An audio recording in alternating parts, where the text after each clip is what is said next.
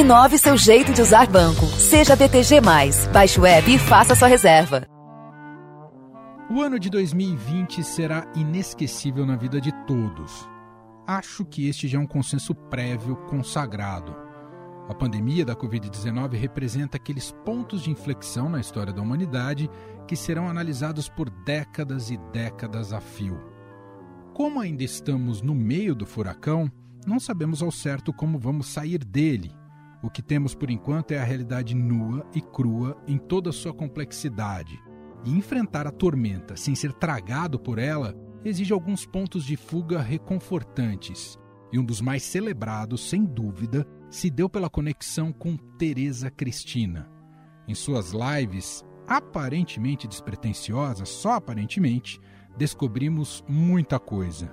Em especial, uma imersão pela riqueza da produção musical e a grandeza do encontro, mesmo que virtual. Tenho a honra de estar aqui junto comigo, ela, a rainha das lives, Tereza Cristina. Tudo bem, Tereza? Olá, Emanuel. Tudo bom, querido? Tudo bem. Obrigado por aceitar nosso convite, viu, Tereza? Imagino que agradeço.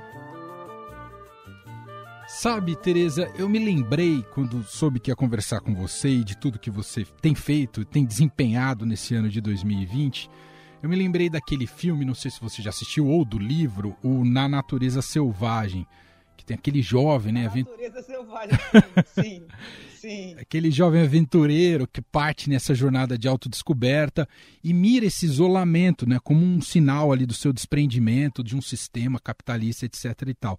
Só que aí quando ele chega nesse seu objetivo, ele tem a conclusão mais dolorosa de todas, né? Que ele faz aquela seguinte pergunta: de que, que adianta viver tudo isso se a felicidade não pode ser compartilhada? Eu pensei nisso para te fazer a seguinte pergunta: a gente pode dizer que, de alguma forma, a sua empreitada diante das câmeras tem um pouco dessa natureza selvagem bem vivida, a felicidade do encontro, Teresa? Olha, eu em algumas partes eu acho que sim, mas o que eu tentei primeiro foi o pensamento pensando na saúde mental da minha mãe e minha, né? Comecei fazendo lives com ela no YouTube e aí depois comecei a fazer as minhas. Eu queria primeiro fugir um pouco né, de tantas notícias ruins, notícias que a gente precisava saber, mas depois foi um lugar de fuga e eu percebi que eu estava falando de coisas belas. Eu queria dividir a beleza. E essa beleza está na cultura brasileira. O tempo que eu fiquei ali nas lives, né, as horas que eu passei, que eu passo ainda ali, eu estou falando de coisas belas, de produção cultural brasileira, de artistas brasileiros, eu estou falando de música, de poesia. E eu acho que isso é um lugar que coloca a gente, pelo menos mentalmente, num lugar de regozijo, sabe? Mesmo que seja momentâneo, assim.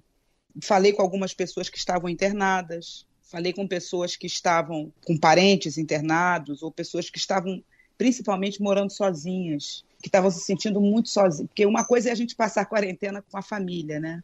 Outra coisa são as pessoas que já moram sozinhas, que a família está distante e é uma sensação de vazio muito grande. E eu procurei fazer disso. As pessoas brincam que é um quilombo do amor. A gente está ali trocando afeto. E principalmente trocando afeto através da música, da música brasileira. Em algum momento, Tereza, você teve alguma espécie de crise de identidade ou crise moral do tipo eu estou fazendo isso, mas a gente está num momento de muita dor em meio a uma pandemia? Ou você entendeu logo de cara o quanto aquilo era importante para as pessoas, Tereza? Isso sempre passa pela minha cabeça. Eu tive uma resposta muito bonita que foi um dia de muita dor para a gente, né? Que foi o dia da morte do menino Miguel lá no Nordeste, em Recife, e eu fiquei pensando: será que eu vou fazer uma live hoje? Será que eu tenho energia? Será que é necessário uma live hoje? Passei a manhã pensando nisso.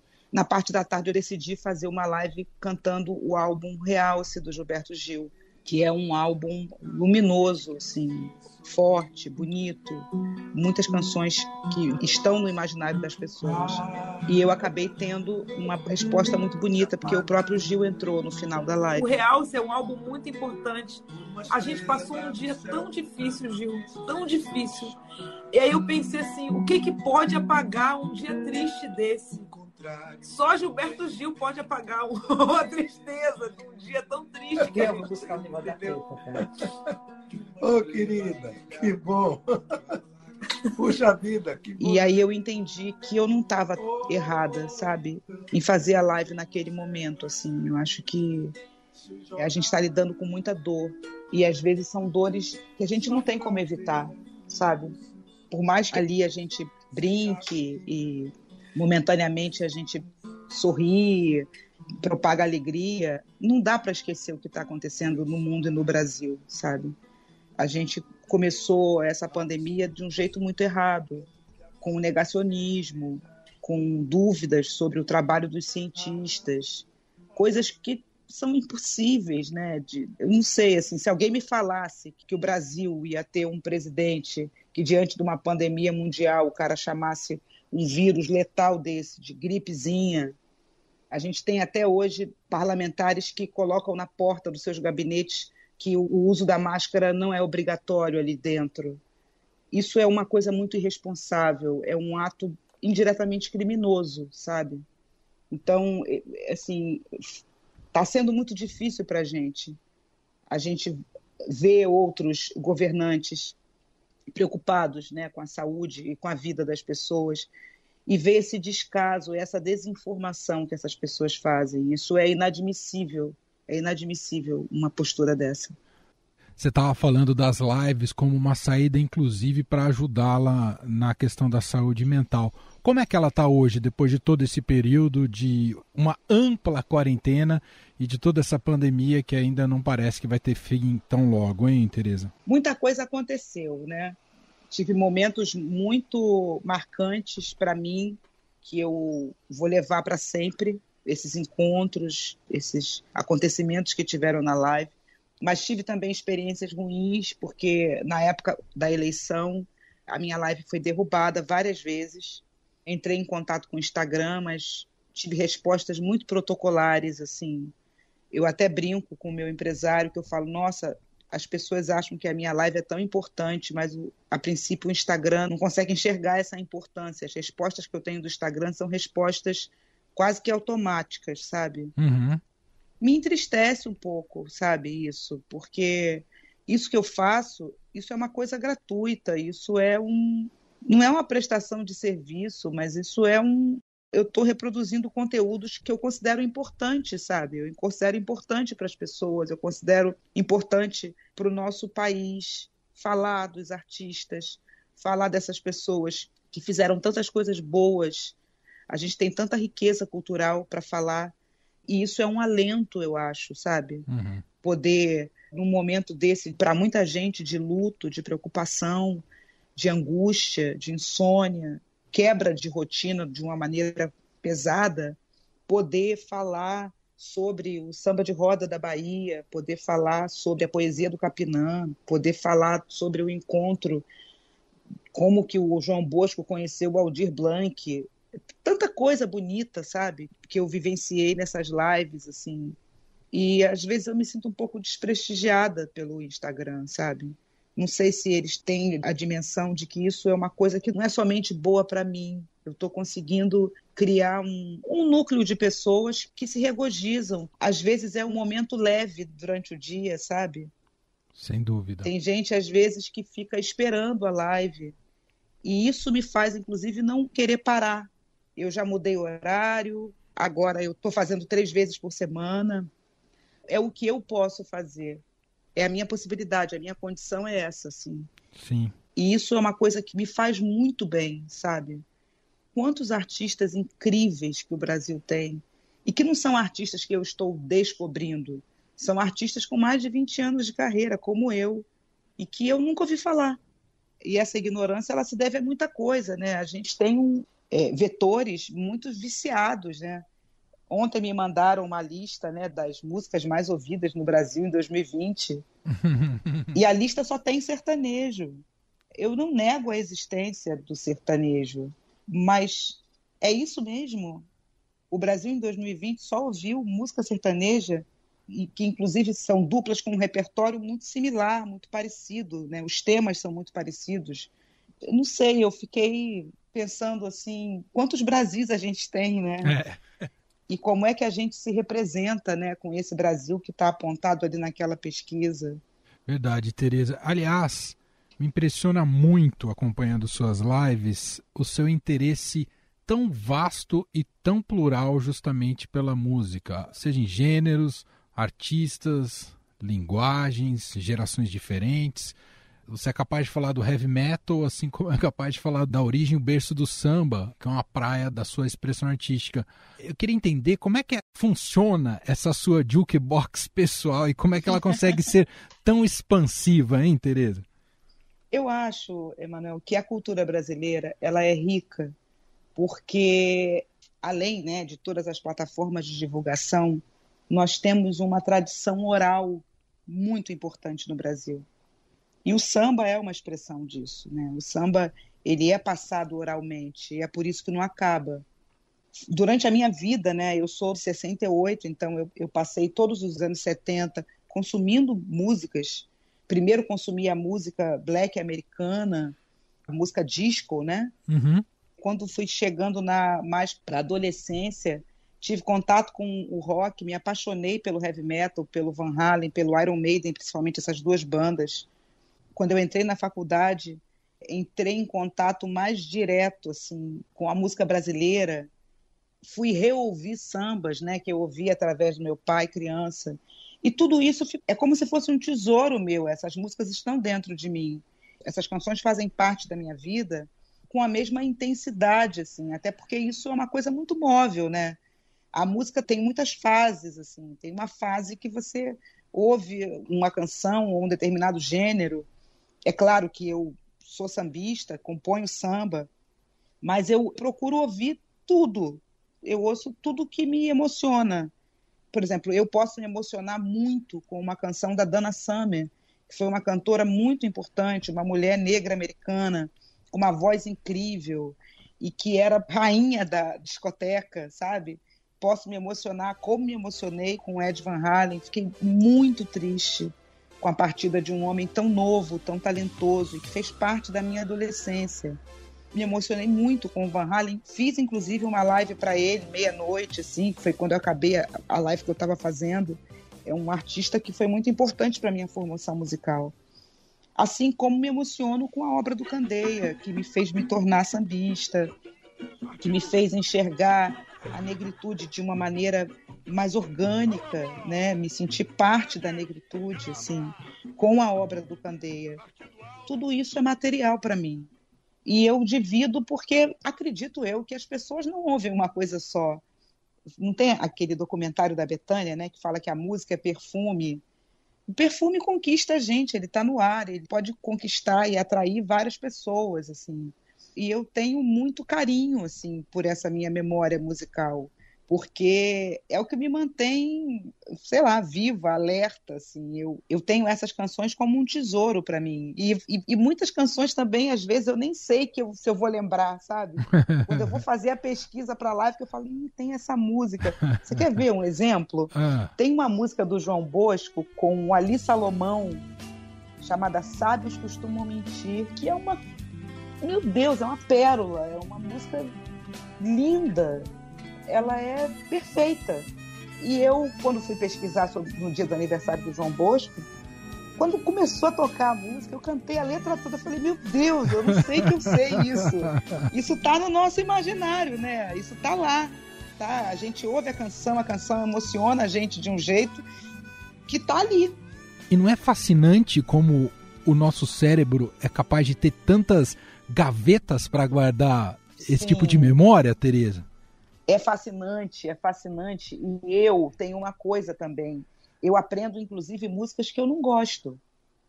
Porque são dois tipos de música, né? Tem a música que a gente corre atrás, sabe? Uhum. É parecido com o amor, né? O que a gente corre atrás, o que a gente procura, né? Uhum. né? A gente vai atrás do nosso desejo, a gente quer ouvir aquela canção essa música que a gente procura, que a gente corre atrás dela, é, a gente guarda ela com muito carinho, mas tem canções que me perseguem. São músicas que você vai num supermercado e ela está tocando, são músicas que você está ouvindo alguma coisa e a música aparece. E aí, de repente, você ouve aquilo e fala, nossa, essa música. Mas ela te persegue tanto e eu não quero aprender, mas aprendo. e é muito curioso porque eu aprendo e aí eu fico com esse questionamento, eu falo, meu Deus, tem tanta música do Aldir, tem tanta música que eu queria aprender do Luiz Carlos da Vila, do próprio Candé, do próprio Paulinho da Viola, tem músicas que eu gosto e eu não consigo decorar a letra. Essa canção está tomando lugar de uma música que eu gosto, sabe? Ela está ocupando o meu HD de um jeito que eu não queria. Por que, que eu sei cantar essa música toda se eu não corri atrás dela, sabe? eu, eu fico com esse tipo de revolta. Você, como ouvinte, quando uma música te impacta, a letra tem um papel ali? Você presta atenção no texto poético da letra? Te pergunto isso porque eu sou alguém que me relaciono com música de uma maneira que, claro que eu dou valor para a letra, mas é, é como se tudo fizesse parte de uma experiência estética. Tanto é que eu não guardo letra, lembro de trechos de letra. Depois até Sim. pesquisa uma ou outra, mas o que me interessa mesmo é a melodia, o impacto estético daquilo Sim. em mim. E eu sei que tem muita gente que tem ligação com letra de uma maneira muito profunda. Como é que é para você, Tereza? Essa descrição que você deu é a descrição de muitos músicos. Ah. Existem músicos incríveis que não têm ligação nenhuma com a letra. Ele está preocupado com a harmonia, ele está preocupado com a execução, com as contas que ele tem que fazer ali daquela. Porque é conta, né? É verdade. É... Violão, cavaquinho, é uma matemática, talvez seja por isso que eu tente, tente, tente e eu não consiga. Porque eu não eu não sou muito boa de contas, eu sou de humanas, né? eu fiz letras, não sou muito boa de número. Mas eu acho que são dois lugares, né? O primeiro lugar mágico, talvez, é a melodia. Uhum. A melodia, ela tem uma magia que é como se fosse a diferença entre o trovão e, sei lá, o, o, o som e, e, a luz, né? Uhum. Assim, eu acho que a melodia conquista a gente primeiro. Sim. Tanto que a quantidade de músicas que eu ouvi na minha infância, disco, e eu não tinha ideia de que aquela música falava. Por exemplo, a música da Dana Summer, MacArthur Park, ah. essa música me faz chorar porque lembra a minha infância, lembra eu começando a ir aos bailes, sendo barrada nos bailes. Aquele baile que né, minha mãe não deixava eu ir, eu ficava na porta ouvindo a música tocar lá dentro. Uhum. É, e essa música fala de uma receita de bolo. eu fui aprender isso porque eu faço uma live chamada Temas de Novela, que eu amo. Sim. E aí fui aprender a letra do MacArthur Park. Eu falei, peraí, como assim? then I can take it, and I never have that recipe again. E ela nunca vai ter aquela receita de novo, porque aquela torta foi passada por um parente que já morreu, sei lá.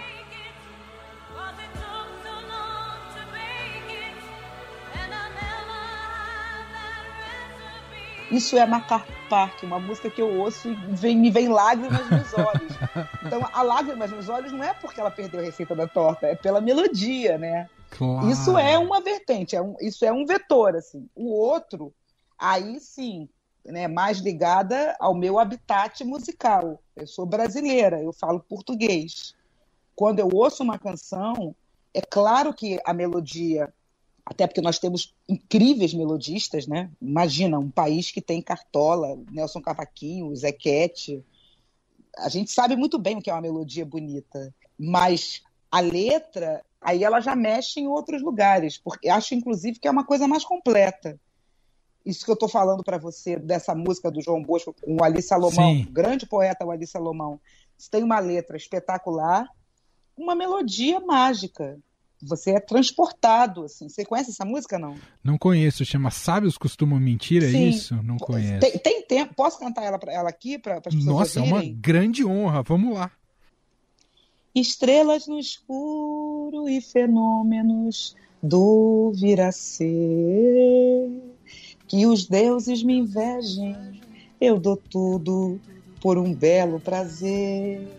Pois o excesso de felicidade vem do princípio do amor. Quando o amor é fatal, quando é fatal Mata os deuses de inveja de um simples mortal. Que são o futuro e o passado, a saudade e a esperança. O amor nos convida à viagem, agora vir aqui. Quando você me inflama no fogo da imaginação, no foco da imaginação, vejo como é relativo o poder da razão e enfim. Sábios costumam mentir. Isso com a força do amor, por você aprendi.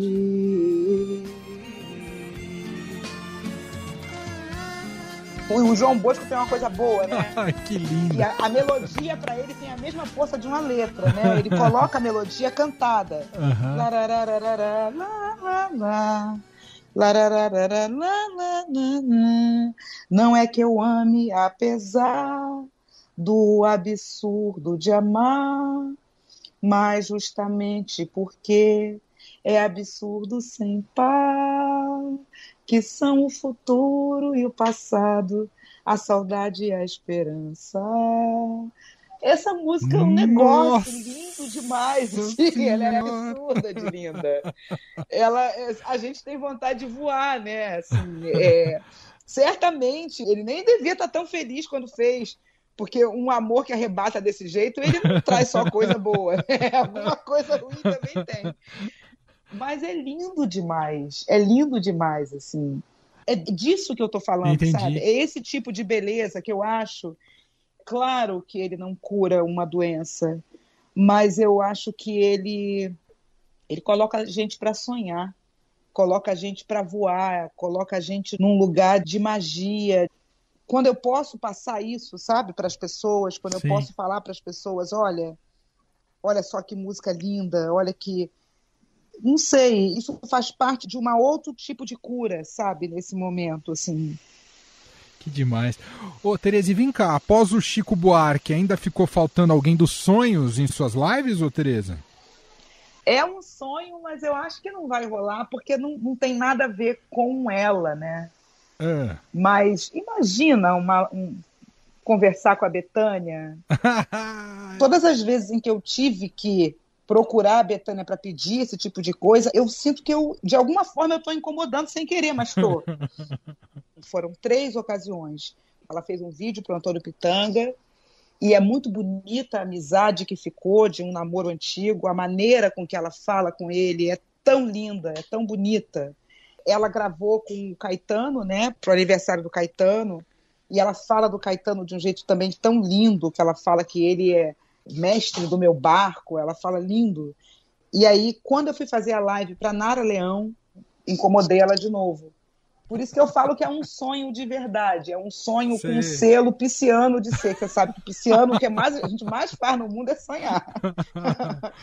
É o que a bom. gente mais sabe fazer. A gente é PhD em sonho. Então, esse é um sonho altamente pisciano, porque eu sei que é um sonho que eu não vou nem ficar cobrando, ah, esse sonho tem que acontecer, porque não vai acontecer. Ela não vai fazer live, porque não é dela, sabe? E eu Sim, respeito muito, claro. mas é uma pessoa que eu admiro muito, admiro tudo, admiro a voz, admiro o gosto musical, admiro ela, a imagem dela, o jeito com que ela encara a vida, mostra pra gente a beleza da mulher que deixa o tempo passar por ela sem se preocupar com tantas intervenções, Sim. tá com os cabelos brancos, não faz plástica, tá sempre com o rosto quase limpo. Eu tenho muita admiração por ela. E sem contar que é uma voz, Aham. você ouvir o timbre de voz da Betânia, a nossa geração ouve a Betânia e a gente está em casa. Tereza, deixa eu te fazer uma última pergunta. Eu sei que anda difícil né, nesse 2020 que está terminando, mas independentemente do Ai, ano. será que está terminando? Eu tenho dúvidas. Se dia 31 vai ficar aquela bolinha rodando assim, loading, loading. Ah, meu Deus do céu. Você tem conseguido pensar em futuro? Eu sei porque o artista, claro que ele vive o presente e o- a pandemia fez a gente viver o presente de maneira mais intensa, mas há muito planejamento profissional, de carreira, de discos, para onde eu vou. E agora você se tornando uma comunicadora, o que, o futuro te reserva? Você tem pensado nisso? Você, por exemplo, consegue já pensar viver sem as lives? Isso é uma pergunta que eu não sei te responder. Eu não sei se eu vou conseguir viver sem as lives, porque já faz parte de mim, assim. E é uma ferramenta que eu não usava, não sabia que sabia usar. E aí agora, eu, de repente, eu vou ter que entrar pro, sei lá, LA, né? Para os lives anônimos. Não sei como é que vai ser. Mas eu tenho dificuldade de fazer planejamento. Olha só, veja você. Ah. O que eu mais sei fazer na vida é planejar, é pensar. Eu sou ansiosa, eu sou sonhadora, muito sonhadora, e eu não estou conseguindo sonhar. Não. Eu não estou conseguindo projetar nada que seja de uma semana adiante, sabe? Uhum. Confesso para você, não é, eu não consigo, eu não consigo. A única coisa que a minha mente projeta para o futuro é essa bendita vacina. Uhum. E eu não sei se vai ser tão fácil assim. Por isso que eu respeito tanto os cientistas, porque eles sabem muitas coisas que eu não sei. Eles enxergam o mundo com outro olhar. Mas o mínimo que eu sei é que uma vacina precisa respeitar etapas. E essas etapas, elas não são duradouras por vaidade. É dado, né? Uhum. É resposta, é e aí eu, eu não sei se vai ser uma coisa de, ai, vou vacinar em janeiro, uhul. Quer dizer, nem vou vacinar em janeiro porque eu não, não moro em São Paulo.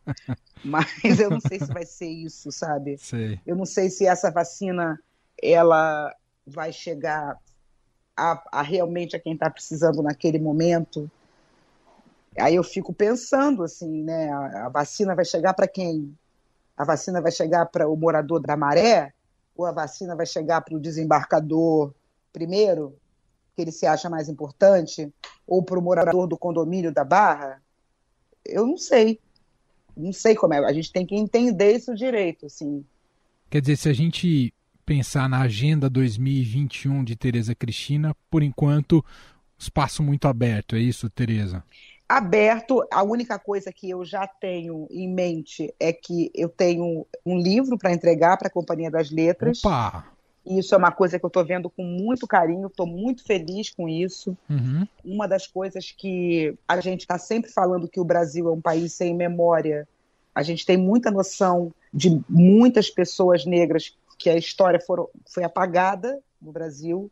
Eu poder escrever uma parte da minha história, para mim, é um, não sei, um momento tão singular. Eu nunca imaginei que isso pudesse acontecer isso é o que eu tenho mais de, de sonho a realizar, assim, é, é aprontar esse livro para 2021.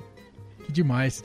Gente, essa é Tereza Cristina, que vem cumprindo um papel gigantesco para o Brasil, para a cultura brasileira ao longo de todo 2020 e vamos continuar te acompanhando também sempre, né? Entrou no hábito e é difícil a gente descartar um hábito que é tão prazeroso. Tereza, brigadíssimo aqui pela gentileza de conversar com a gente, de dedicar seu tão valoroso tempo aqui com a gente. Obrigado, viu, Tereza? E bom 2021 para você. Para você também, querido, para você e para sua família, viu? Beijo.